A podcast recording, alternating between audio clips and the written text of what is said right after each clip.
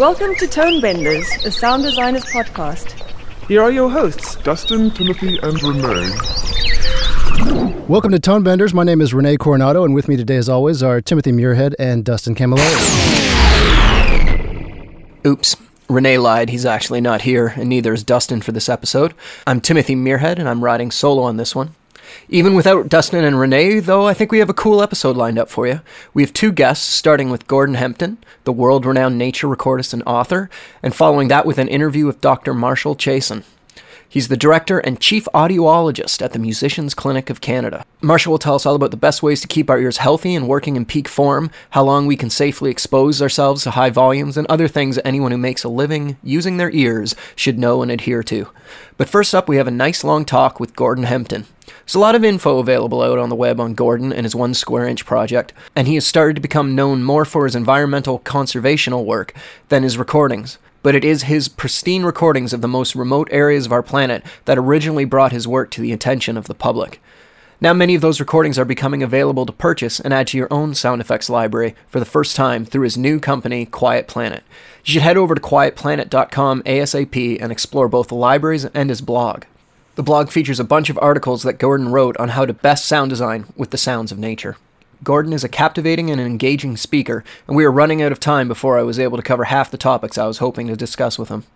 There's also been a feature length documentary on Mr. Hempton called The Soundtracker, and we are going to start the interview with a clip from the film in which Gordon tells the story of when he first decided listening and recording nature was his calling.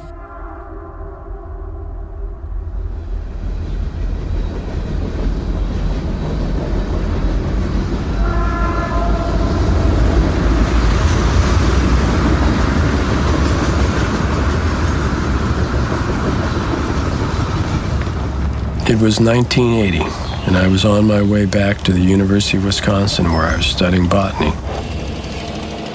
I had been driving all day and I was so tired I pulled over into a field.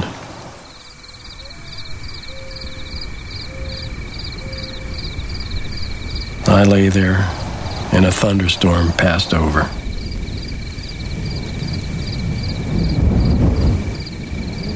The front moved through with a breeze, and I could hear the chanting chorus of crickets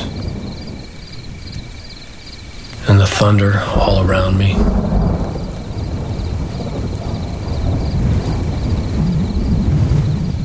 I'd spent all my academic career studying plants, collecting in the field, been through so many experiences outdoors, but that was the first time that I had actually listened to a thunderstorm.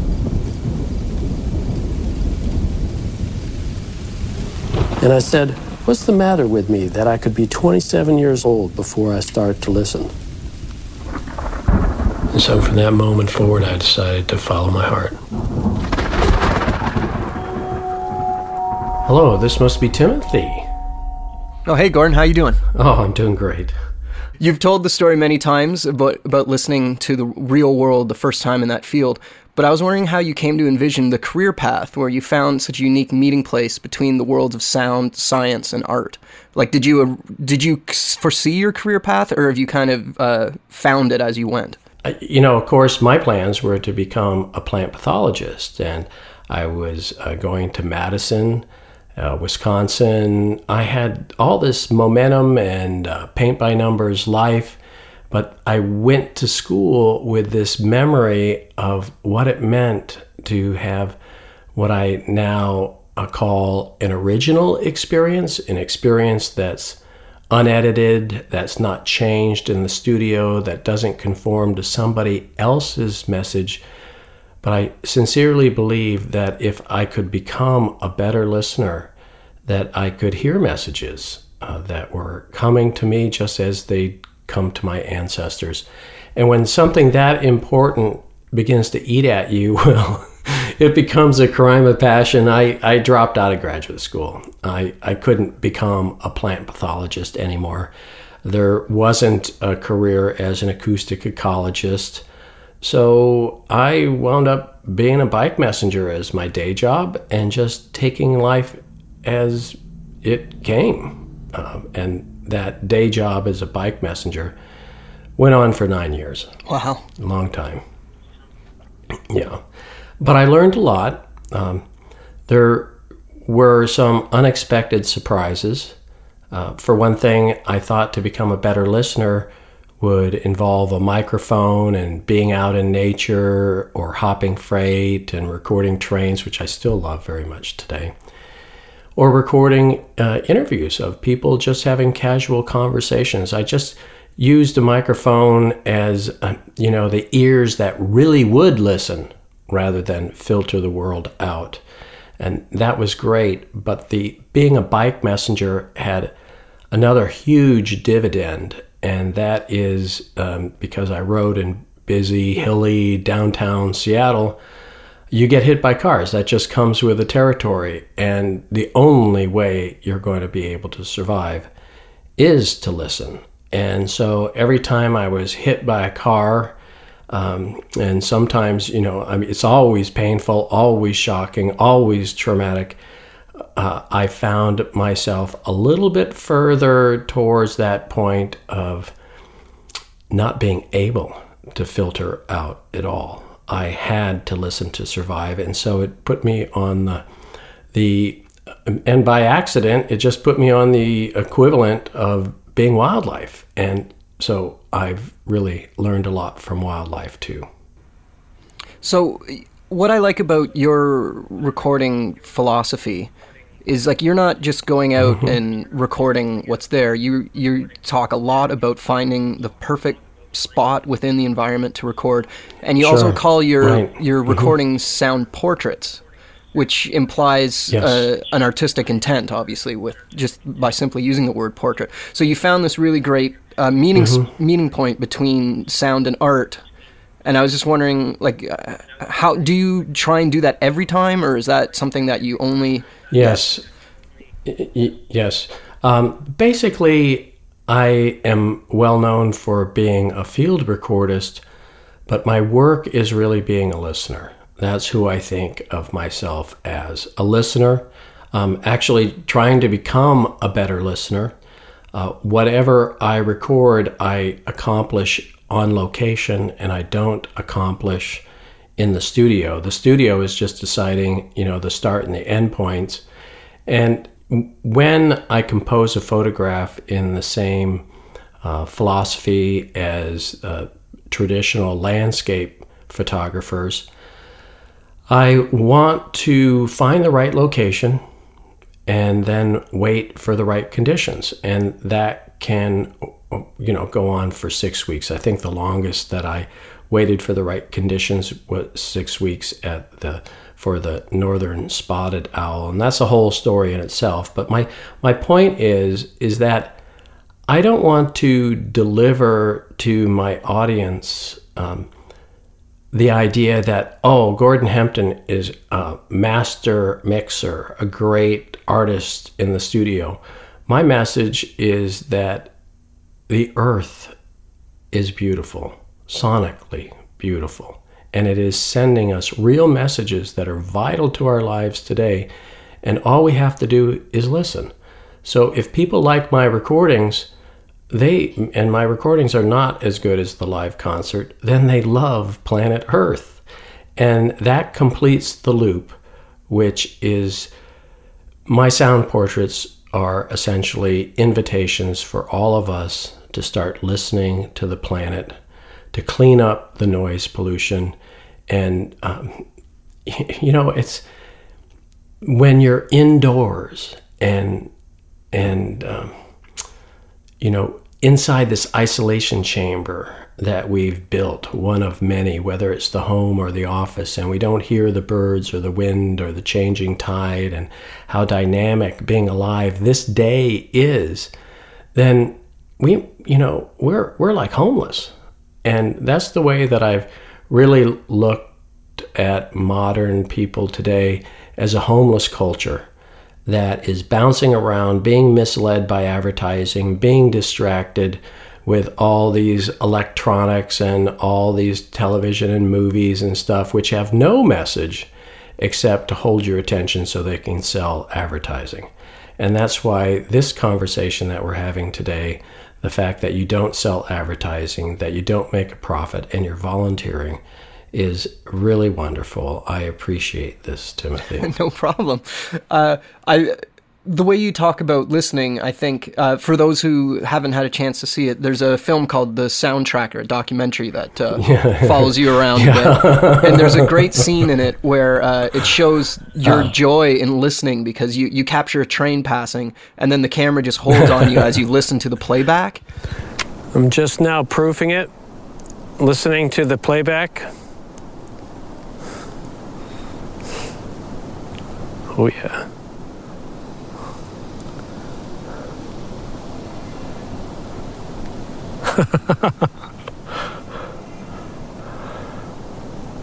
Ah.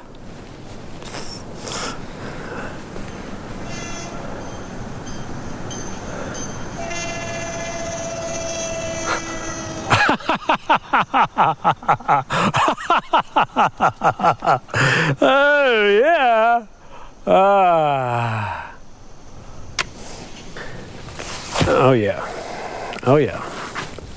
Hey, you know, I really needed that. It, it, uh, it sounds great. Yeah, that's what I wanted. That's what I wanted. And now, you know, I just have to admit it. I'm like insatiable. now I'm even feeling a little greedy. Like I just needed, uh, you know, a little variation on perfection. And then there's another scene where a train passes as well, and you're rocking out to the train passing the way like 17 year olds do at a Metallica concert. Uh, and it's just great to oh see yeah. the Sometimes joy. I, yeah, yeah, yeah. You know, my my expertise is really recording um, pristine wilderness places.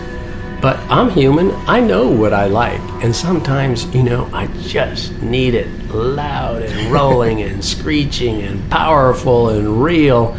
And ah, you know, that if you haven't had that in a while, that's also a really valuable experience. But I have to tell you a funny story about Soundtracker. Okay. Is that that uh, the producer Nick Sherman calls me up one day, and he says he's down in L.A. and he's doing this and doing that, and would like to produce a movie about m- m- my work. And so I thought, oh yeah, sure, right. Well, if he's really serious, he's going to have to come up and continue this phone call in person. So he did. And I was really impressed. I felt like his heart was really in the right place, that he would deliver whatever messages I could translate from the earth to the audience watching the movie.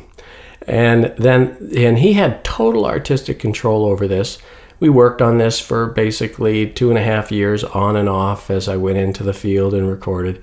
A big investment on his part, shoestring budget, all of that.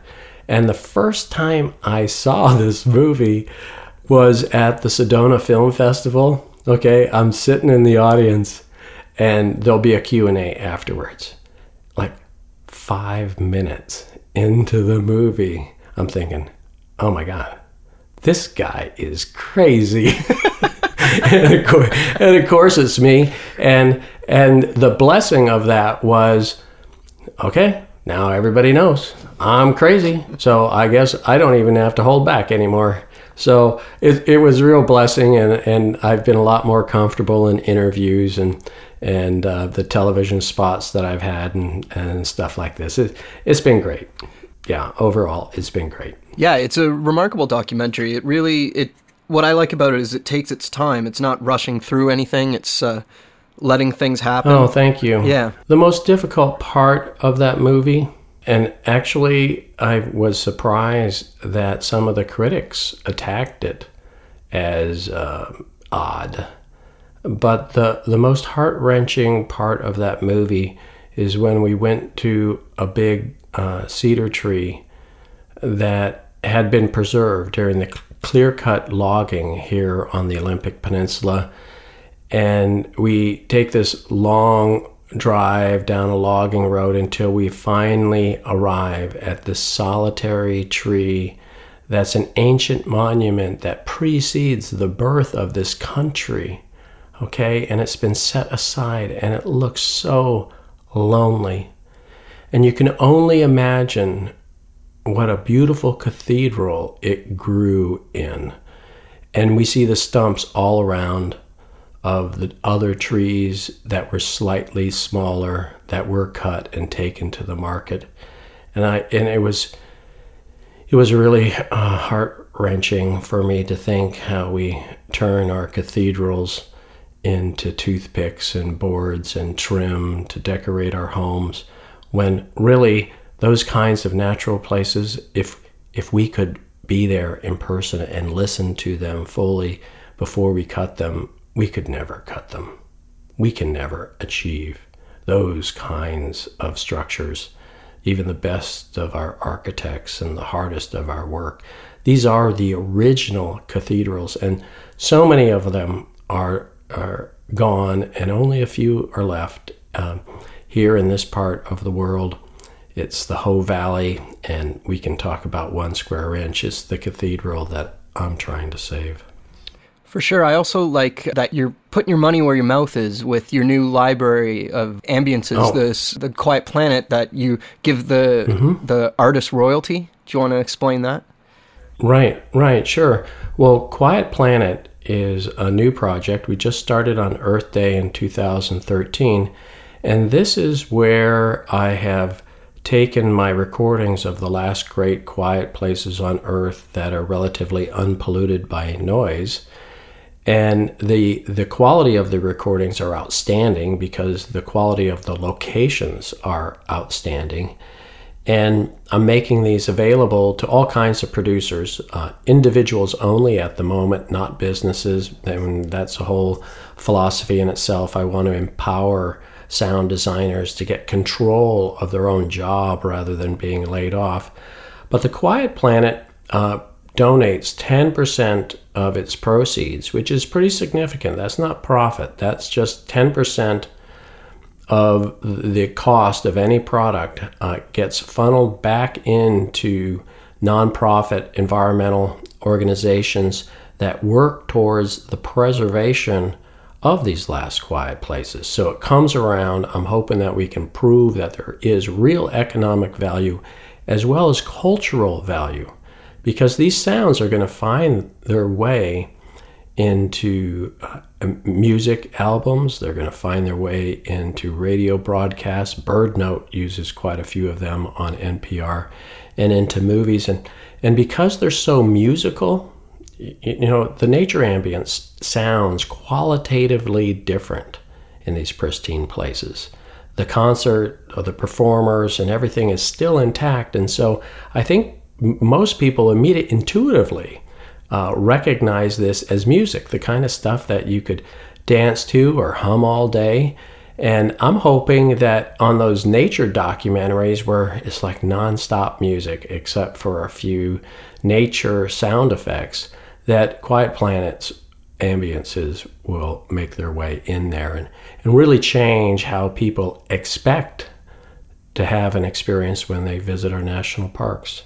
Well, that's really great. Mm-hmm. I, I wanted to get you to expand a bit more on your policy of only selling to individuals. Do you want to talk about that a bit? Traditionally, I think you know in the projects that I've worked on, I've I've worked on a lot of game audio and projects, big ones, and done field recording as well as worked with established libraries. And traditionally, the employer, the business, buys a multi-user license, and then whoever's working for them at the time, uh, they're able to use these sounds to apply to the product.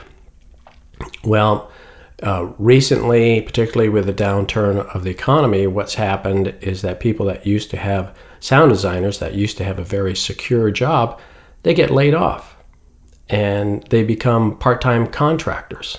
That means no benefits, that they're cheaper to use and they have less power. And if they don't like it, well, there are plenty of other sound designers to take their place. I'm tired of that. These, these are my friends, right, that I've seen struggle that are tremendously talented. And I'm at a point here where I'm delivering six terabytes of my library. Uh, it's a major worldwide coverage of some high quality sounds.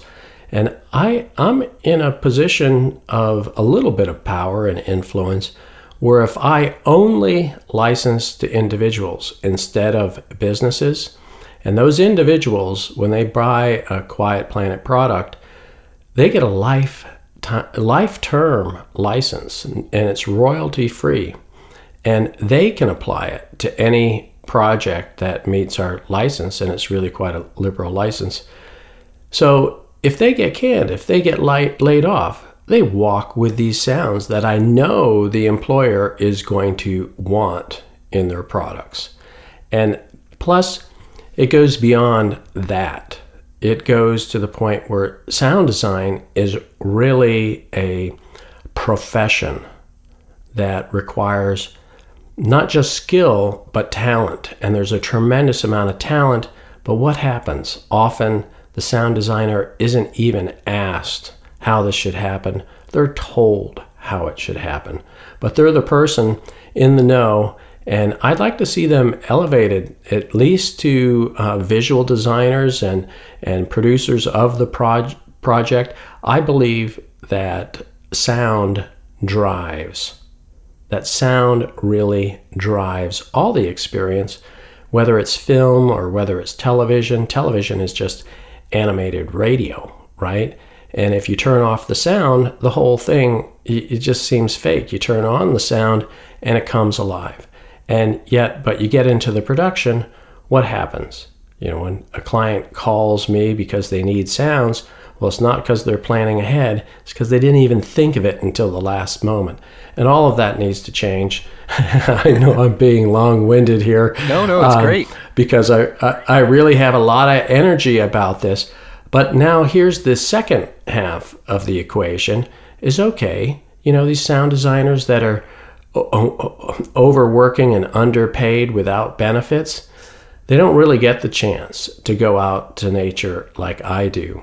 And so at many times they're left to their own lucky and sometimes unlucky guesses on how this should sound. And so with each Quiet Planet collection, such as Winds or Rain and Thunder, and we have uh, 20 in all that we'll have published here soon, there is a how um, basically sound designing with winds. So you can read how important winds are in controlling the bioacoustic information in a system.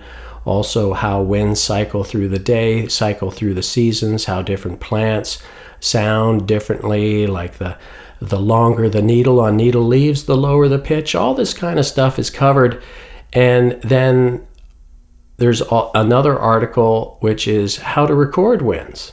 So you can expand your own library and get the jump start on um, your time out in the field and not spending years learning these tricks, which I've learned over a time period of 30 years. Yeah, those documents, they can actually be found on your website, right? The Quiet Planet website? Yes. Uh, right now they are. We have a blog there. Uh, it, we, we put the articles on the blog uh, when we don't have the sound of the week up there. Okay but they're they're fantastic because I think what uh, you're saying overall in terms of freelance sound designers is that what they have is their own expertise and their library.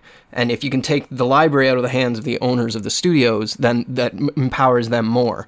So you're exactly you're helping them in two ways. You're selling them awesome sounds for their library, and you're also teaching them how to get their own sounds to build their own library to make them even more powerful in the equation. Exactly right and the sound designer is not only more powerful, but the fact that the sound designer owns the license, they're associated with these sounds. And so I think psychologically, the business, the producers, are, are going to recognize that this is a tool on their tool belt. They're the ones that use it, they're the ones that are experts on it. So instead of telling them, we want it to sound like this or this, I think the knowledge and the resources, the assets that the sound designer acquires through Quiet Planet is really going to elevate their profession and uh, elevate how much they're worth. For sure. Can you tell me, Timothy, if there's a union of sound designers, uh, you know, a, a, a way of collective bargaining? There isn't really. I haven't heard of one. Yeah. No. No, I haven't heard of it. And wow, um, I I think we're on the cusp of really getting organized. Uh, there there uh, are so many. I think that there are 8,000 in the world sound designers that are full time, call themselves sound designers, is their job title and job description. You know, that's, that's a pretty big chunk, as well as a whole lot more that are now in school and showing a strong interest because all this media production is getting so affordable. For sure. It, it really is. So the num- numbers are going to expand here. And I, I would like to see this become a real profession with all the benefits that are due. Well, I'm sure it's going to happen soon. Before, it mm-hmm. used to be a bunch of individuals in dark rooms spread out across the world. We're now uh, sound designers, location recordists. We can all connect through various social media, and I'm sure at some point there's going to be a tipping point Right. where we uh, start banding together a bit more. In game audio, there's GANG, which is a collective of uh, game audio people. So they're they're making some inroads there, but Right. Yeah, game audio is really a fascinating subject. I've worked on a lot of the lot of the games in the 90s. And it it one of one of my jobs was to you know people had an idea of what the game was but then and they knew where the environments were going to be. And so I'd go to these places um, in this case it w- were the um, the world's most famous golf courses, and I'd produce um, maps of sounds over the course and how the whole thing should change as players players uh, move about, and all the scenarios like that, as well as uh, train simulator. Right? Oh, that was that was like a dream job because not only do I love the sounds of trains, but we had to record the ambiances through the countryside which the trains actually would travel through and in the uh, at the off chance that they would turn off the train or get an outside perspective we wanted them to hear the real sounds of that town or wherever they happened to be so that was a lot of fun really wow, that sounds like a dream gig. Yeah, yeah. Well, I've been pretty fortunate to get those uh, dream gigs. Yeah. Right on. Uh, do you want to Yeah. walk me through uh, your recording rig a little bit? Tell me a bit about Fritz. Sure. Well, I, I said earlier that I'm primarily a listener. Mm-hmm. And what I bring to my audience is the experience of being someplace beautiful and sonic and pristine. And I'm not interested in changing that experience. If the place I'm at isn't good enough, I'm in the wrong place. Once I find the position, the exact place and position of where I like to listen most, where I hear the music, then I replace my head with a binaural dummy head, the Neumann KU81i, and I find that it does a remarkable job of replicating the human experience of being there. And it also has the advanced feature that it's speaker compatible. When I receive, and I know that the early versions of binaural recording, it was not speaker compatible. So binaural, all binaural earned a reputation of, well, you have to use headphones. But I won an Emmy for speaker playback using binaural uh, recordings. So that that really isn't the case today, and uh, certainly with the audience moving towards personal experiences where they're living, uh, they're listening over earbuds. This is really ideal. So my first choice is always to go with the Neumann dummy head, put that at these locations. And it's surprising, very educational, because you can hear so precisely in the field how moving it one or two inches this way affects the perception of the space. Tilting it does all this kinds of things. So it's added a lot to my education to find those magic places in the environment where sound is actually collected. If if we look at the shape of the human ear, the curves that are involved there, they're also the same curves that we see reproduced over and over again in our musical instruments. And those curves exist in nature, particularly at the base of trees, concave structures.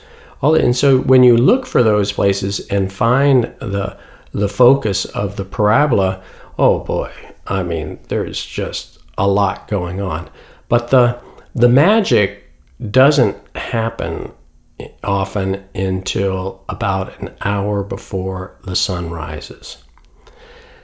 I, I think anybody who is going into a natural place to record nature sounds and arrives after 8 o'clock, they missed it. They missed the whole show because the wind has kicked up just enough that you might be listening for a quarter or a half a mile, but when um, five o'clock in the morning, even before the sun breaks the horizon, you're listening for miles in every direction. In fact, you can actually, this happened to me in Saskatchewan, recording Grasslands National Park.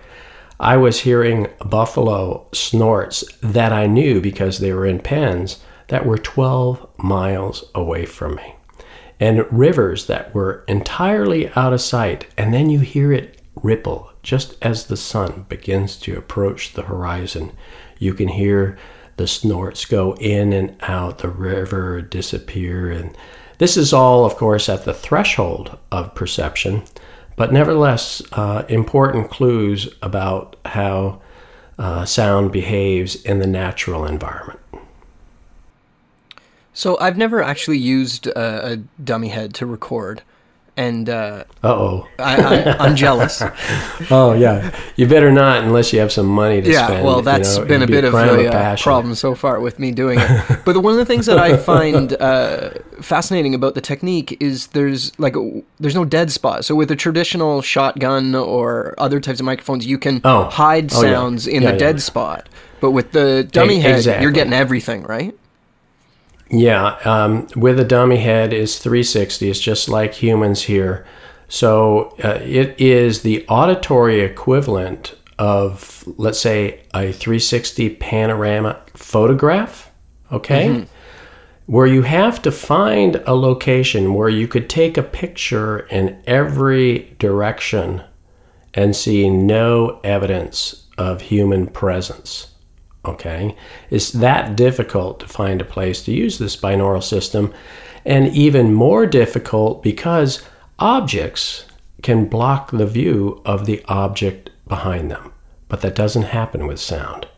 Sound does not, very rarely will one sound mask another sound. Mm-hmm. And so the locations where I record a noise free, pristine environments generally requires an area of, and I know you'll find this hard to believe, uh, over a thousand square miles around it without any uh, significant motor noise. Those places are extremely rare to find. In 2012, I went down to the Kofan Reservation in uh, the Amazon Ecuadorian region. And this was such a place. In fact, it was possible there, if you got lost, to go 1,200 miles before you'd even cross a road or hit another village. This is a very remote place, produced excellent sounds, but even there, there were one to two jet overflights per hour. Wow. So uh, when we think that there are these quiet places left out there, um, we need to think again and especially go listen. And if you are in a quiet place, the sad news is is that it's much more likely that you have an undiagnosed noise-induced hearing loss than in fact you're in a quiet place. Mm-hmm. Most of the people with hearing loss are unaware that they have it because we can still talk to each other. Uh, they still understand the human language, and yes, the music sounds a little bit different, but they can still dance. But a lot of those high frequencies are gone, and uh, it's just, well, you know, I have a very close relationship to hearing loss. I have a family cabin. As I, as I said before, I live in Toronto, Canada, and we have a family cabin that's about five and a half hours straight north of the city.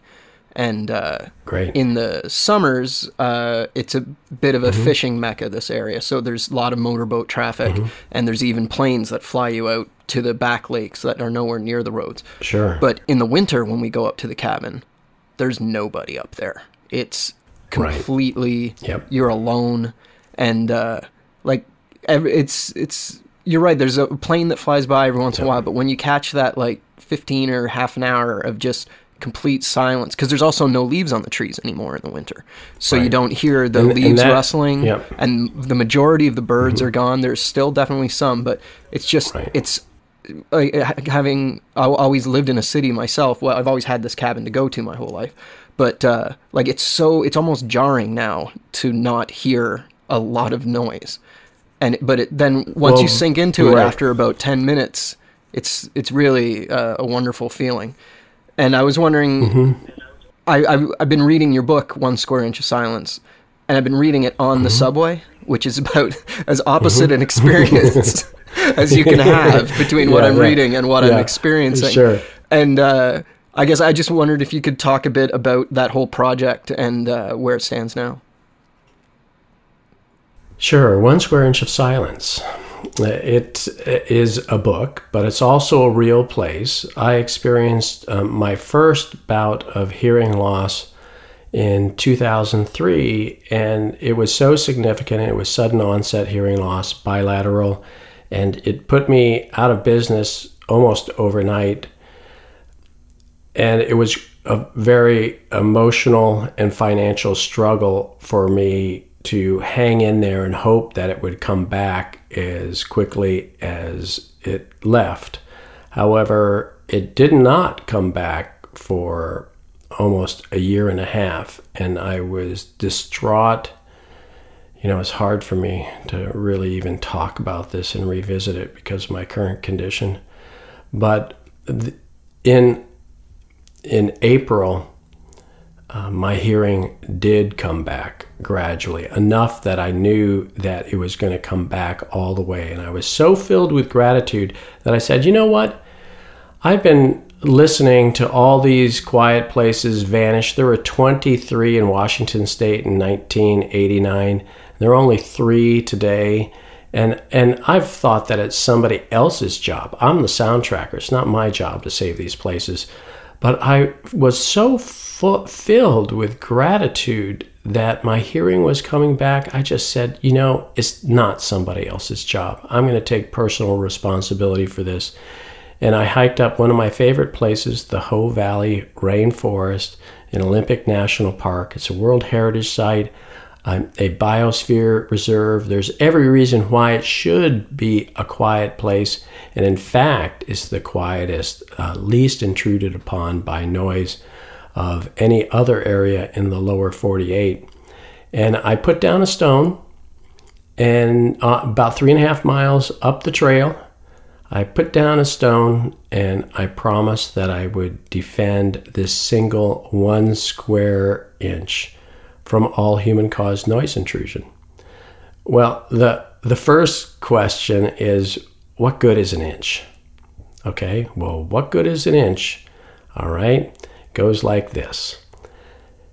If a single jet flies over a park, even at cruising altitude of 36,000 feet, 38,000 feet, under pristine conditions, it drags this cone of noise which covers more than a thousand square miles. So I reasoned, well, if a point of noise can d- have such an impact over a national park, can't a point of quiet, if maintained entirely noise free, also impact a thousand square miles around it?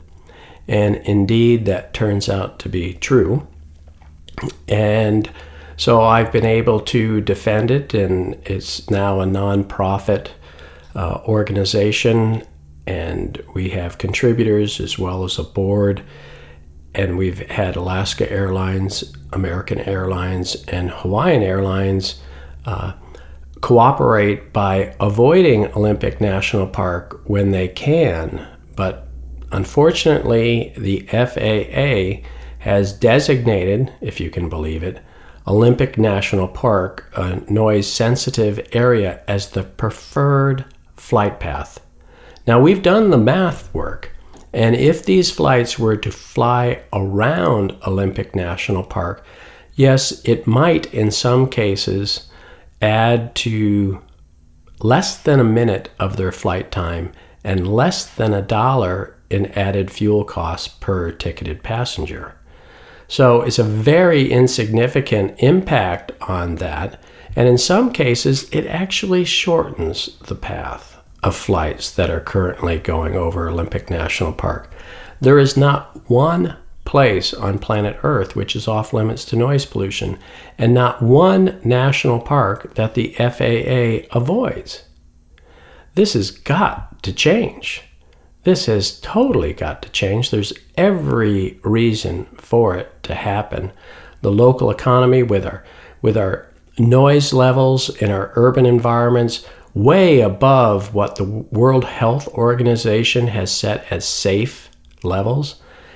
Noise has become toxic in this country, and these quiet areas are the antidote. The, the, the consequences of that are not just loss of well being, it's loss of health and increased uh, cardiovascular um, disorder. Just the whole thing, basically, it shortens your lifespan.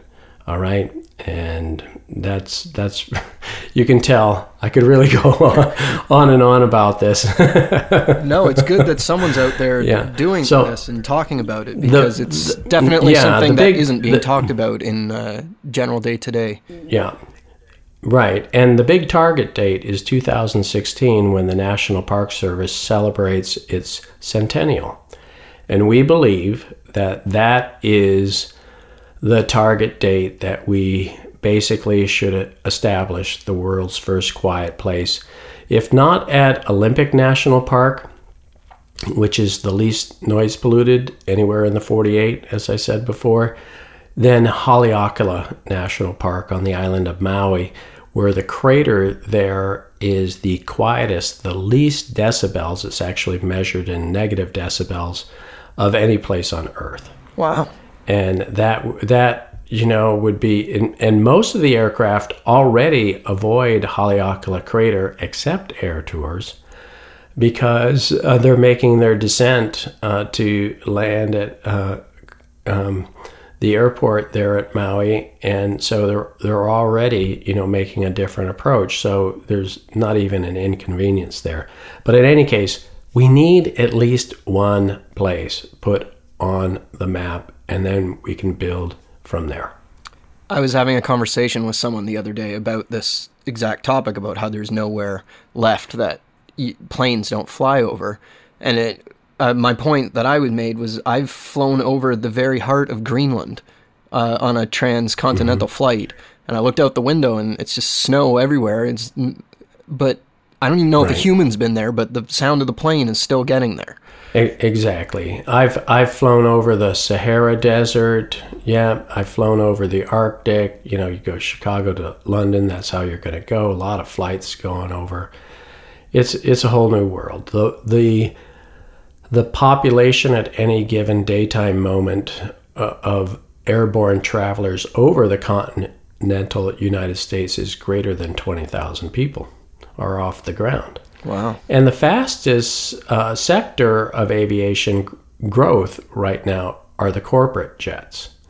And the corporate jets fly even lower, they fly pretty fast, and of course, they're trying to avoid the long lines and and also the possible tracking of who's going where. Um, corporate jets, uh, gosh, I, I could go on and on about this, but I, I prefer, if we could, to change topics here sure. and um, to the positive. For sure. And and the positive is besides, you know, okay, it's a given that noise pollution needs to be cleaned up, and I believe that we will. The positive is that most people, unless they have been to a pristine wilderness area, don't really know uh, what nature truly sounds like and how far the healthy human ear can hear and how many messages and information are just flowing all the time. I believe that the End of Night, a book that was published this year, it states that nine out of ten children will never see the Milky Way because life is so urban. Wow. That's yeah, that changes everything. And and I believe even a smaller percentage will ever have an experience without noise pollution. So what happens from in our libraries today when we apply sounds to our designs is we use sounds that have been recorded in noisy places. They've been processed, treated good enough so that they do the trick, but we miss the music. We miss the sounds that the human ear needs to hear, that it craves, that it just, you know, has a great thirst for. Mm-hmm. The, the, the human ear has is tuned like a musical instrument. Okay? That we have a, a peak hearing sensitivity. We don't hear all frequencies uh, evenly. And we have a peak hearing sensitivity right at 2.5 kilohertz. It goes up sometimes to uh, 5 kilohertz. And these are the resonant frequencies of the auditory canal. And if and it's common in, in bioacoustics to look at the frequency sensitivity of a species so that we can learn about what kinds of sounds that species needs to hear in order to better t- survive. And so, knowing this, I went on a search for what in our ancestors' environment falls neatly in this bandwidth of peak sensitivity. And I found that it was not our own voice. No, not at all. But instead, a very popular subject, and that's birdsong. Mm-hmm. I took the uh, dawn chorus of the Mississippi Valley, and this was after an Arctic blast came down from the north in the springtime. And so all the neotropical migrants had bunched up in this one uh, forest they're countless. It's just like everybody was waiting for the thaw so they could, you know, flood to the north. And then that morning came.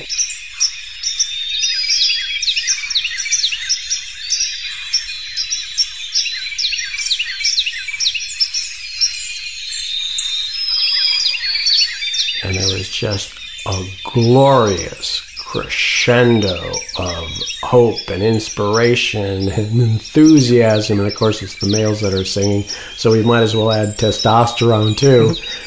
And I then analyzed the, the frequency spectrum of that. It's a perfect fit to our ears. And I, of course, have a story on the scenario of why that would happen, why listening to songbirds, being able to detect very faint bird song at a distance would be a huge advantage to our nomadic ancestors. But that's a whole nother story. I'll just leave everybody guessing. I assume it, has to do with being able to tell where predators are because birds sing. No, no, no, no, no, no. Um, what it has to do with is if you can imagine yourself, uh, you know, with let's say 20 others in your small tribe. You have exhausted your natural resources, you've cut the firewood, you've harvested uh, the food and everything like this, and now it's time to move on. Okay? You need fertile ground, you need resources again. Uh, so, in this search, you reach a mountain ridgetop. All right? mm-hmm. And so you have a choice between two valleys. One valley you you you can't hear anything. You just can't hear anything. You listen really hard, and no news is good news. At least you aren't hearing anything violent going on, but you mm-hmm. don't hear anything. And then you listen to the other valley, and you can barely make out the bird song. And if the birds are singing, there's a food base, there's water, there's an extended favorable growing season long enough to get the young off the nest. Birdsong is the number one indicator of habitats prosperous to humans, the soundtrack of our prosperity. Yes. So, for a sound designer, what does that mean? For a sound designer, it means hey, if what's going on right now in game action or in a film, if this is good news coming your way, if something good is about to happen, why not just slide in a little bit of birdsong? Because it's going to communicate to those animal ears that are still on each of us.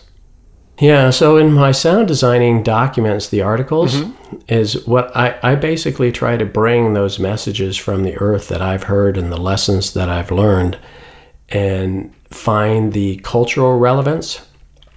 Uh, just as music helps tell the story, let us know if something dramatic, suspenseful is going on at this particular time, nature sounds can do the exact same thing. Okay? And so in sound designing, for example, if you have to work with a transition, all right, maybe even a very difficult transition from one setting like Africa, dry and barren, to a place really lush uh, like the Amazon rainforest, well, how are you going to make that transition with the audience accepting it? If you just like crossfaded one to the other, people go, why are we here? Okay. But if we allowed the rain, maybe even some dramatic thunder, to echo through the Kalahari and, and, and quench the thirst of the desert pavement, all right? And the audience is just enraptured in this curtain that suddenly falls. And then as the curtain lifts, and now we're in this fertile center of biodiversity, it's just an oh wow instead of what gives, you know? Mm-hmm. So it you know by by understanding the role of nature sounds in the human experience, the sound designer can gain huge control over audience experience. Well, I think it's every sound designer's goals, dream, ambition to be able to tell the story's emotion with the sounds uh, instead of hammering it over the head with the score of the music telling you how to feel. If you can convey that with uh, the ambiances Oh. and the uh, sounds that you add in, that's, it's way more I love, yeah, I love talking to sound people because the English language is not really well adapted to sound. No. And so we just do a lot of hand waving, emotion, and we're listening to each other's tones of voice more than word choice. You know, nobody's ever going to like say, uh, why did you say that when somebody is describing their sound experience? You know, they're going to hear the joy or the weirdness or the sarcasm, you know, and that's the real statement. Ah, it's so much fun to enter into a creative dialogue with other sound people because I think, you know, it's it's our sense of truth and every sound does have an emotion. It's true. We're running out of time here, but I just wanted to quickly Okay. touch base with you and get an update on your current hearing situation. You, Yeah. It went away and then it came back, Mm-hmm. and now you're having problems with it again? Uh, yeah, yeah. I know. Oh my God. Yeah, it's quite a story. Actually, a story I can tell now because I'm on the upswing. But a year and a half ago, I was losing my hearing very rapidly, another sudden onset, but it was a little bit different. I had pressure in my head.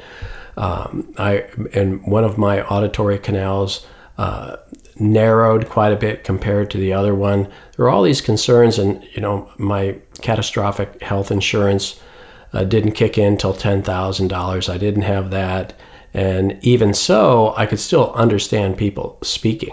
So that's considered elective, right? And so I I postponed all that, and it just you know it just got worse and worse until the springtime. This last spring in 2013, it, looked like before um, 2014 I was going to be stone deaf. My left ear I could only hear if I tapped on the side of my head, and my right ear would barely make out human speech. And it, you know, I was tanking fast, and uh, CBS uh, News, the morning show, covered it. Um, NPR covered it, and as the result of that, because you know I'm such a fan of silence, right? And so I knew the unspoken, uh, the unspoken theme was "Be careful what you wish for," right? and so at least that was kind of entertaining, but still trapped in this situation and things still getting worse. And because I was unable to continue doing my work at Quiet Planet, I had people sit next to me to listen for me. I'd ask them questions, but you know that's not the same. I got stressed out even more, which exacerbated my hearing loss. But the the hard of hearing community, uh, when they heard the media, watched the television, they started to respond to me and tell me their stories. And there's something that really emerged out of all of that, which is that allergies and hearing loss are very closely related. And so this really, uh, I realized that I had an allergy problem years ago. And even though I didn't have itchy eyes or sniffling nose, because of this relationship, and I de- decided to explore it, and sure enough, that's the cause. That I have an autoimmune disease uh, that, that is exacerbated. So, originally, before my hearing loss, I was only allergic to grass and cats. That was off the charts. But because I was impacted with that through my hearing and I got stressed, my immune system wigged out entirely and I became allergic to everything. And now I'm receiving treatment, and uh, my immune system is relaxing. My hearing is coming back. I'm like, you know, I'm, I feel like I'm 30 years younger because I'm so optimistic and so thankful. That's great. So, this has all been triggered through allergies, your hearing problem. I did Yes. not, I've, I've never heard that before. Yeah, I know. Um, and actually, is triggered by a stressed immune system. Okay, so which the aller- if your okay. immune system is stressed, then allergies are exacerbated. So it's um, it's an autoimmune disease that is creating this problem, and the treatment is to treat my immune system so that it behaves normally again because it got just totally out of whack. It might take as long as two years, but the good news is I've heard my first bird, right? I'm beginning to hear insects again, you know, not real clear and not all of them, but you know, my world is coming back. I'm I'm born again now. And and there are all these things I haven't heard or recorded yet and uh, the sound tracker is back. Excellent. That is fantastic. I'm very thrilled. Thank you very much for coming on the show. Do you have a Twitter account that you want to let people know how to follow you on, or Oh, I, I think the best way to go is visit uh, quietplanet.com and check out our blog. That's where we'll have all kinds of interesting stuff. And if you're a sound designer and you don't see what you like there, uh, send us an email because that's going to determine the order of what we publish. Whatever is on everybody's wish list, that's what will come next. So be in touch and enjoy the sounds and happy designing. great? Thanks a lot. All right. Thank you, Timothy.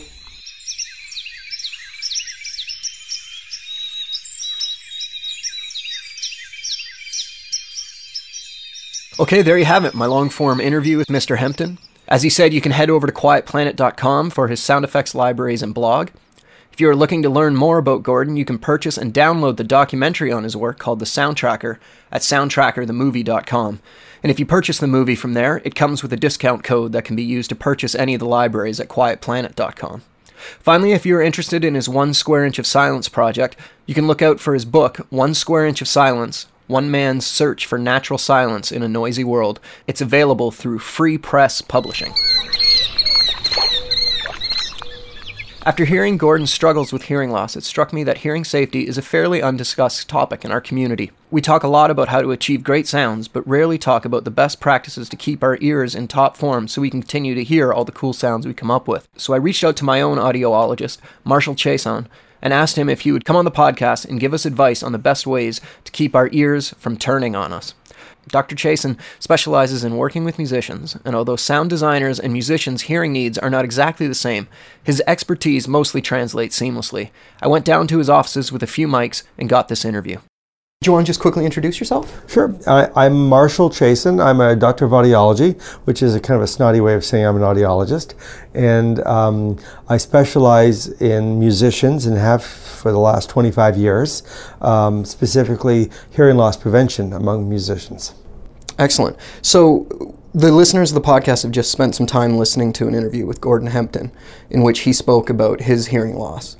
And uh, I wanted to bring you on to talk about ways that we can all avoid that because this was a catastrophic thing in his life. It involved insurance problems, it involved the loss of employment, and uh, obviously, people who make a living with their ears, this is the most important thing they can ha- take care of. So, uh, just wondering some if you could give us some quick tips on. Well, first of all, there's a I read on your website there's a an equation with involving 85 dB and 40 hours. You want to explain that? Yeah. Hearing loss from noise exposure or equivalently music exposure is, is the same thing. It, it's, it's predictable, it's slow and gradual, it may take many, many years, um, but we know that we can be exposed to 85 decibels for 40 hours a week and not really suffer any hearing loss. Anything more than 85, that's where the danger occurs. Now, 85 decibels is not loud. A dial tone on a telephone is 85 decibels. Um, if you flush a toilet with your head in, in, the toilet, that's about 85 decibels. So nobody, it might be uncomfortable, but so if, you if, you have a hangover, well, I, have read this. Okay. Uh, I've actually measured it as well. It's true. So 85 decibels is not all that loud, but it turns out that we can be exposed to 85 decibels for 40 40 hours a week, and we'll have, let's say, a certain damage after a year or two. This is not after a week or two, this is a year or two. 85 decibels for 40 hours is identical to 88 decibels for only 20 hours a week, 91 decibels for only 10 hours a week, 94 for only 5 hours a week, and so on. For every 3 decibel increase, it doubles your damage. Or equivalently, if we can reduce the noise by 3 decibels, which is really barely detectable, um, we've one halved your damage. So you can be exposed to 100 decibels at a rock concert for an hour or two week, and that's okay. Just don't go and mow your lawn the next day. So there's a dosage or a, a trade off. We, in fact, call this a trading relationship between 3 decibels and the um, duration. And also, there's been some research that if you're enjoying what you're hearing, it causes less damage than if you're annoyed by what you're yeah, hearing? There are other secondary factors. Not so much that you enjoy it is less damaging, but if you dislike it, it's more damaging. So it works backwards. And we're not too sure of why that is the case. But they did a study back in 1970 where they did the study where they um, gave two groups of people, the same noise, same duration, so same dose. One was very positively predisposed. It was, was a reward. It was a good thing. And the other group was a very negative thing, and, and there were, it was a bad thing. It was a punishment. And it turns out that the temporary loss they measured for the bad group was much greater than for the good group. And it turns out that, that this is true of all sorts of music and all sorts of stuff. But generally, if you're stressed, certain hormones are emitted in your body, not just your ear, but throughout your body. Cortisol, for example. This has a, a chemical relationship to something called glutamate. Now, glutamate is not well known to the public. Dopamine, serotonin, those are much more commonly heard, and these are what we call neurotransmitter substances. They occur or they live between the nerves in our body, and they help this signal get from one nerve to the other. Well, it turns out that glutamate's very important for hearing high levels of glutamate can be toxic to the ear. And in fact, if we ever go to a rock concert and our ears are ringing for a while when we come out, and if indeed I was to measure your hearing the moment you left a rock concert, it would temporarily be down a little bit. This is probably related to glutamate toxicity of the ear. So high levels of glutamate can be toxic. Well, when you're stressed, the cortisol facilitates the development of glutamate. High levels of glutamate causes greater hearing loss. So it's not so much that you like it is less damaging, but if you dislike it, there's evidence that it's more damaging.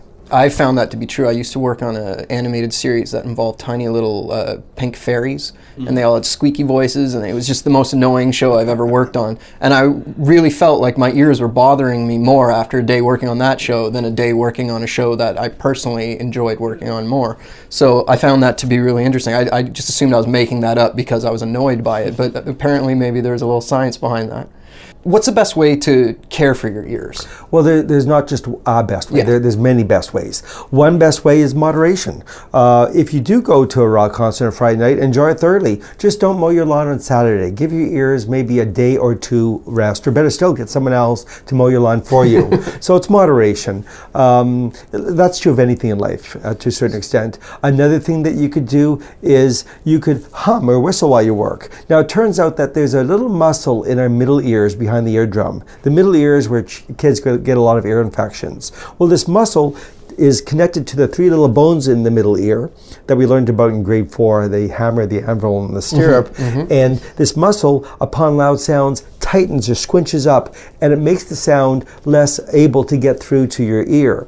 Now it turns out that if we can phonate, if we can say like ah or grunt or just just talk, um, that it causes this muscle to tighten up, and these bones don't transduce the sound to the ear very well. So if you're walking past a construction site that's very noisy, hum. It doesn't have to be loud, like mm, very softly, causes this muscle to be elicited, and the sound that actually gets to the ear isn't as as as high level as it would have been. So it's okay to grunt. So if you know that there's going to be a um, a cymbal, or if you're a drummer and you're about to hit a rim shot, just hum just prior to that. Drummers do this naturally.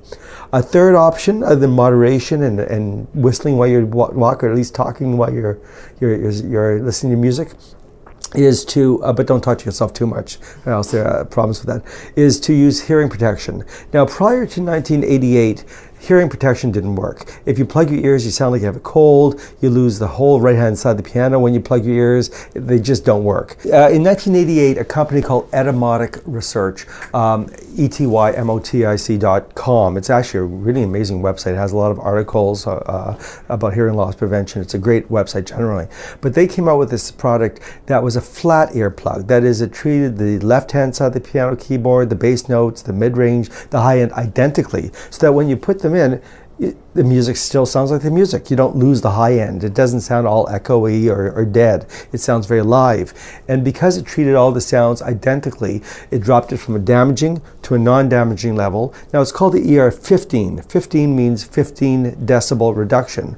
Well, that may not sound like a lot, but if we do that 3 dB trick again, every 3 decibel down is one half the damage. And you do the math, it's 1 32nd. So you could be exposed 32 times as long with a mere uh, 15 decibel reduction. And this has been a boon to musicians and people that like to listen to music since 1988. They're custom made. We take a molding or an impression of your ear, send them to a lab, and a week later you actually get them back. They are expensive, but they last for 20, 30 years, or at least mine have lasted uh, since 1988 when I got my first pair.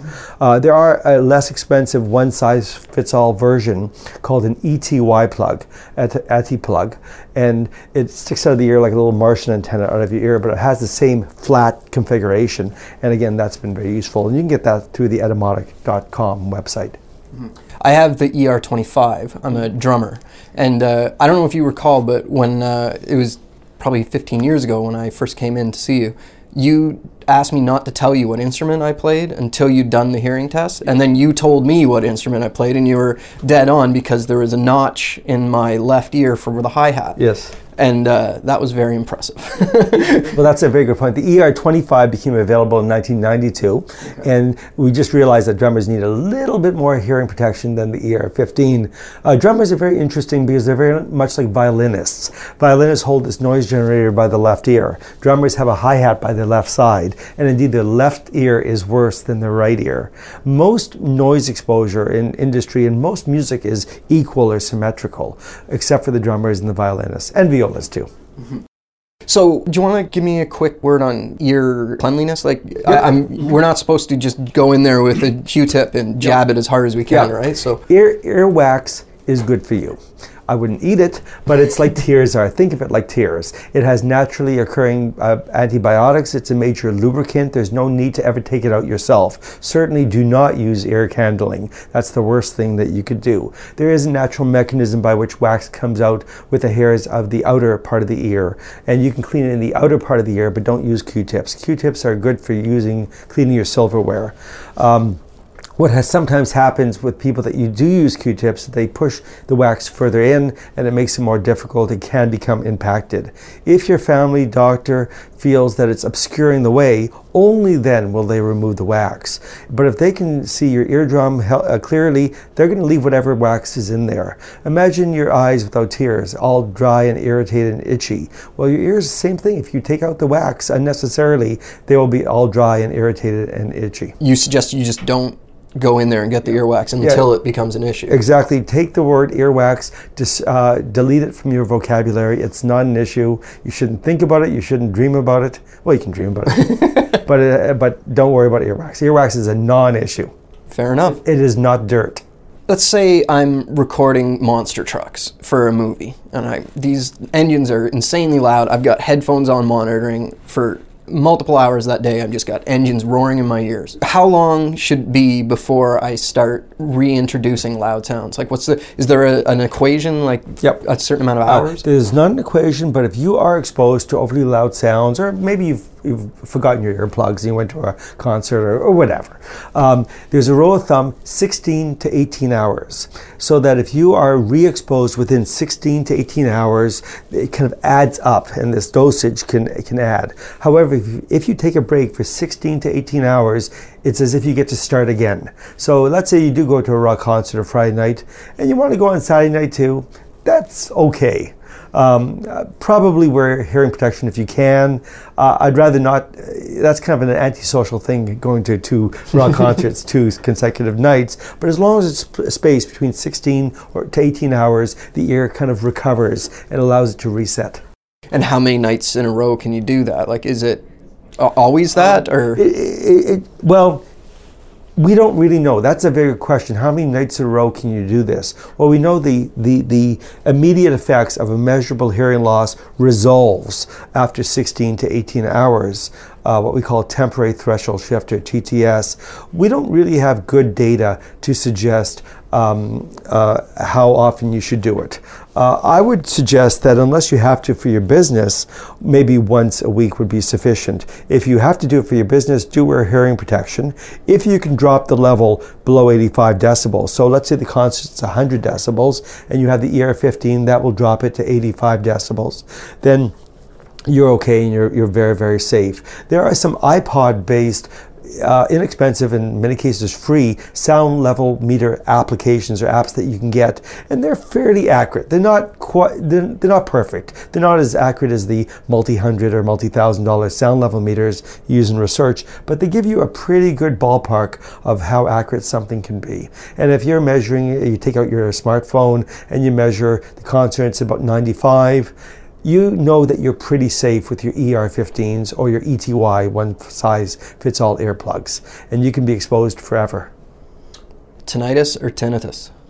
Good question. Tinnitus or tinnitus? If you're a Latin scholar and or over the age of 30 and you went to school on the East Coast, it's tinnitus. If you went to school on the West Coast, it's tinnitus. Um, a Latin scholar would argue it's tinnitus. Uh, both ways are, are acceptable. But tinnitus is actually more important than hearing loss. That is, many musicians, they can have a very significant hearing loss and still be able to effectively play and enjoy uh, and compose their, their music. In fact, I specialize with special hearing aids just designed for musicians that can receive louder music without distorting. And so there are many things that we can do with hearing loss. But as the hearing loss gets more and more severe, tinnitus or ringing or buzzing in the ears gets more and more severe. That, along with pitch perception problems. Imagine a C and you hear it as B flat or a B, something a little bit flatter than it is. Both of those things, tinnitus and the pitch perception, can be career threatening. Usually don't get those unless you also have a hearing loss. So, yes, I'm, I'm concerned about the prevention of hearing loss, but I'm most concerned about the prevention of tinnitus and the prevention of pitch perception problems. Thank you very much. Oh, you're welcome. My pleasure. I learned a lot from this interview. Hopefully, you did too. Dr. Chasin wrote a book called Hearing the Music Hearing Loss Prevention for Musicians that he offers for free in a downloadable PDF format. You can go grab it from MarshallChasinassociates.ca. That's Marshall, C H A S I N, associates.ca. And then navigate to the articles tab once you're there. All the links I have mentioned and more will be available on the page for this episode at tonebenders.net. Please head over there and leave a comment while you're there if you like. We are looking to do a listener's question segment in a future episode, so if you have any questions you think we might be able to help you out with, let us know via our Twitter or Facebook pages or email us at info at thetonebenders.net. Well, thanks for listening. Before I throw it to Rene for the outro, Mr. Hempton also provided us with some great recordings that we're using as the bumpers here. This recording we're going to listen to on the way out is a recording of the birds and the water at Trout Lake. Okay, Rene, take it away. Thanks to everyone who listens and participates in the show. Thanks to Adele Young for letting us bend and twist her voice on our bumpers. Thanks to Tim for editing the show. You can follow the show at the Tonebenders on Twitter. You can go to tonebenders.net and leave us a comment, or check us out on Facebook at facebook.com slash tonebenderspodcast. We'll see you guys next time. Thanks.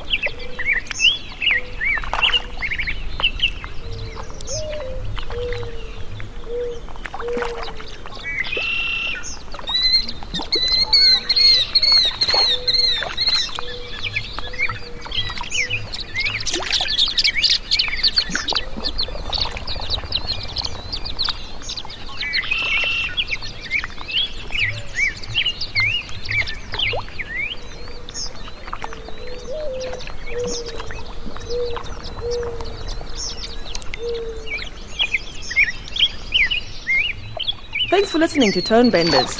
Find us online at tonebenders.net, where you can see our archives and leave a comment or a tip. If you listen on iTunes, please write us a review while you're there. Follow us on Twitter at the Tonebenders, or email us at dc, timothy, or rene at tonebenders.net.